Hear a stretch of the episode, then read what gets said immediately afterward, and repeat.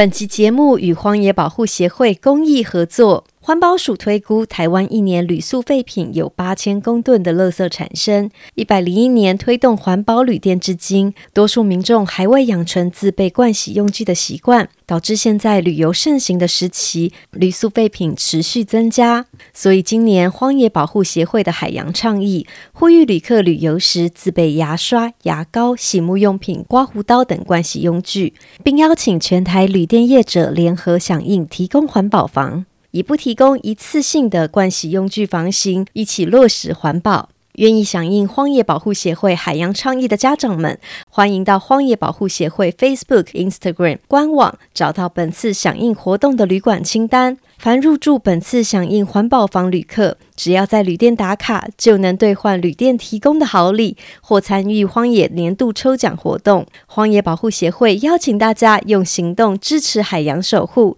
自备盥洗用具，选择不主动提供盥洗用具的房型，一起从源头减速。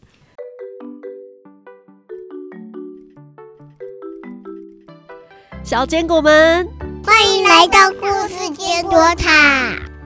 故事坚果塔的企鹅历险连载故事即将展开，小坚果们准备好了吗？我们要和尼尔斯一起启程，在冒险中学习爱惜动物和生命，在故事中一起成长。本集节目部分内容与野湾野生动物保育协会合作，提供野生动物的救伤知识。野生动物救伤是专业医学，各位小坚果们遇到受伤的野生动物，应该要先咨询救伤单位，判断是否需要协助，使用正确的方式，尽快送到救伤中心。切记不要自行喂食，以避免造成二次伤害。小坚果们记得听到故事最后，一起学习帮助野鸟的小知识。故事开始之前，记得订阅故事坚果塔频道，第一时间收到故事更新通知。小坚果们准备好了吗？故事要开始喽！《企鹅历险记》作者 Selma Lagerlof，栗子妈妈改写。第二集：尼尔斯与大白鹅莫尔登。尼尔斯在大白鹅莫尔登的背上，感受到强烈的风吹在脸上。耳边是莫尔登扇翅的声音，还有身边十三只大野雁一边飞一边叫，吵得他头晕脑胀。过了好一阵子，尼尔斯才终于缓过神来。他很想知道飞到哪里了。在深呼吸十几二十次之后，他才终于敢往地面瞄一眼。哇，这是哪里呀？长方形、正方形、三角形，绿色、黑色、褐色，好像一块拼布哦。是耕地，是墓地。绿色黑麦田，咖啡色木薯田，灰色大庄园。哎，还有黑色的呢？黑色的呀？什么都没种，田地休息中，休耕田，休耕田。原来从天空看地面这么有趣。尼尔斯刚刚扬起嘴角，又想起自己变成拇指般大小，面对未知的未来，他的心情又沉重了起来。看着熟悉的家园，他想起了学校的同学。不知道奥萨和他弟弟现在还好吗？如果他们看到我从空中飞过，不知道会说什么。不过，尼尔斯无暇多想。这群燕鹅好爱说话，它们不止和自己说话，也和地上的动物们说话。它们还很喜欢戏弄鹅群们，像轰炸机般快速飞进鹅群，在直线向上，吓得家鹅嘎嘎大叫。尼尔斯忍不住哈哈大笑，不过哀伤的情绪又会让他忍不住哭了出来。又哭又笑，他也感受到飞行的惬意和快感。芬芳清爽的风吹拂过他的脸庞，渐渐带走了他的失措和慌张，飞进了开阔的新世界。大白鹅莫尔登跟着雁群飞舞着，这是他第一次飞行。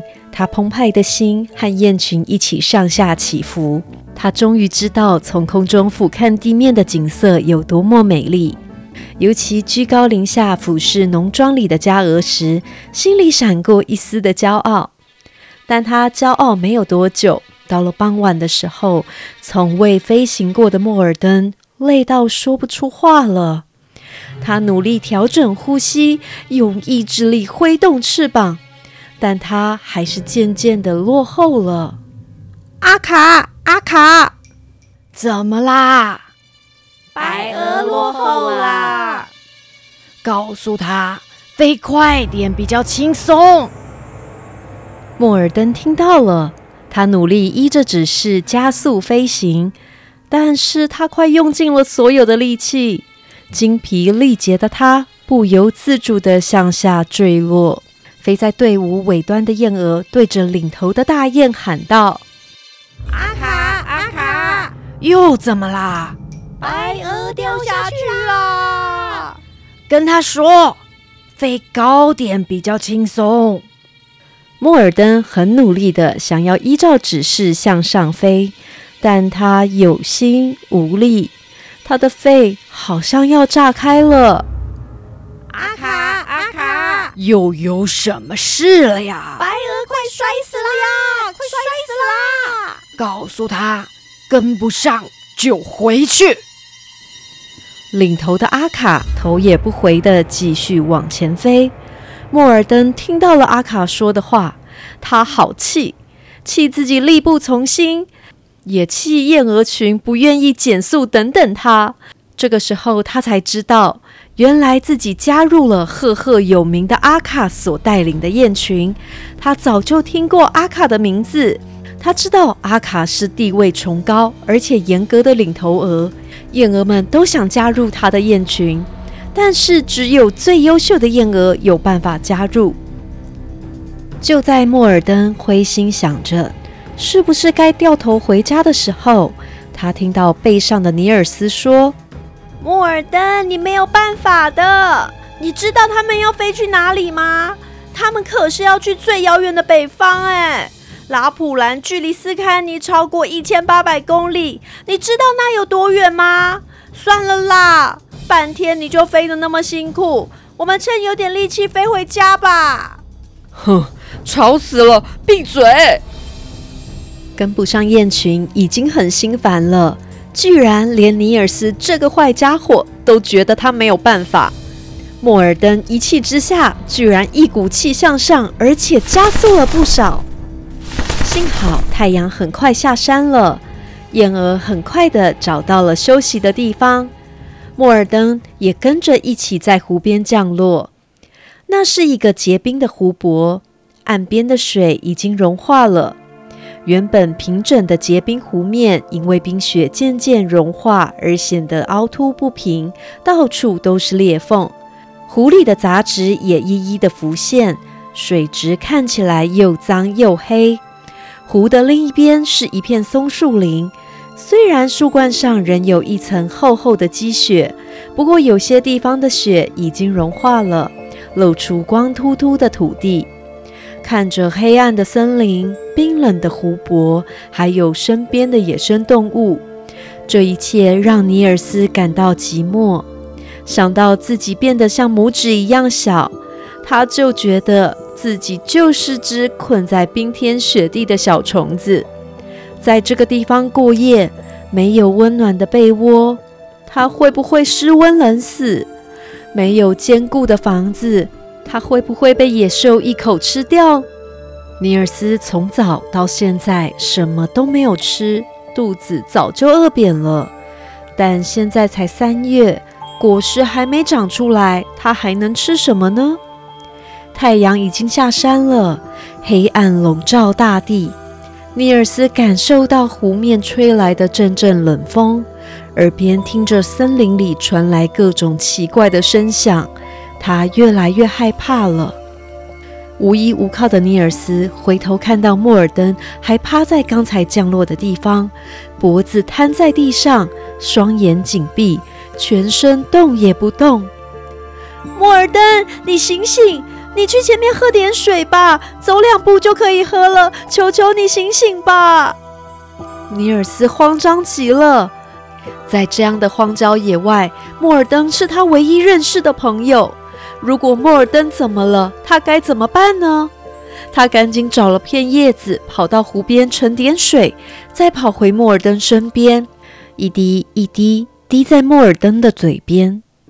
尼尔斯就这样来回了几趟之后，莫尔登慢慢的醒来，大口大口的呼吸，好不容易才终于恢复精神，喝水游泳。不过在整个过程中，没有任何一只燕鹅过来关心他们。燕鹅们一降落，就自顾自地游泳、洗澡、玩耍、吃草。莫尔登也在吃饱之后开始捕鱼，这可是他第一次试着捕鱼，毕竟他是吃草的嘛。终于，他咬住一条小鱼，并放在尼尔斯的面前。谢谢你刚才喂我水，这是谢礼。在这样无依无靠、又冷又饿的时候。莫尔登居然为了尼尔斯捕了一条鱼，尼尔斯好想用力拥抱莫尔登。在这么煎熬的一天当中，尼尔斯第一次感受到了温暖。尼尔斯用随身携带的小刀处理这条鱼，直到尼尔斯吃完鱼，莫尔登才低声对尼尔斯说：“这群野燕鹅根本不是真的想带我飞去北方，他们只是想戏弄家禽。”嗯，看得出来。但是我还是想跟他们一起飞去拉普兰。我要让他们见识看看，让他们知道我也可以做得到。不过，光靠我自己很难完成。请问，你愿意跟我一起去吗？我们可以互相陪伴，互相照顾。嗯，可是你之前也不喜欢我。而且我很想回家。我答应你，秋天我们会再飞回来。那时候我会亲自送你到你家门口。尼尔斯想着今天飞行的快活和刺激，正想着要答应的时候，听到背后哗啦啦的水声，转头看见燕鹅群从水中飞起，并在岸上列队向他们走了过来。尼尔斯和莫尔登第一次飞行真是太刺激了，幸好尼尔斯陪在莫尔登身边，莫尔登才能再次恢复精神。那如果小坚果们，你们遇到了野鸟，看起来很喘又很渴的时候，可以怎么做呢？野湾野生动物保育协会提醒大家，在这个时候先别急着给水，用错方法反而可能害鸟呛伤或引发疾病。一定要先请专业的兽医师判断，确定鸟儿现在的状况可以喝水，也确实需要我们来协助饮水，才可以出手相助。给水时，如果鸟儿非常的虚弱，可能无法自行喝水，这个时候可以用滴管吸取一点点的水，从鸟的嘴尖滴下，让它们自己将水吞下，千万不可以强迫灌水，否则反而会害了它们。不过，这个方法也并不适用于每种鸟类，不同的鸟需要的照顾方式不同，而他当下的病况也会有所影响，所以给水之前一定要先咨询过兽医师哦。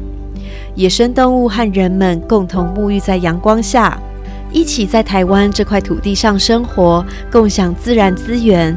野湾野生动物保育协会致力建立台湾东部的野生动物救援及复健。欢迎追踪野湾的社群，并以行动支持他们继续经营保育工作。《企鹅历险记》连载故事每周五早上持续更新，记得按下追踪，还有分享给你的朋友们，和朋友们一起追剧。也别忘了五星留言和栗子妈妈聊聊天。今天的故事就到这儿，下个礼拜《企鹅历险记》第三集《领头羊阿卡》再见，拜拜。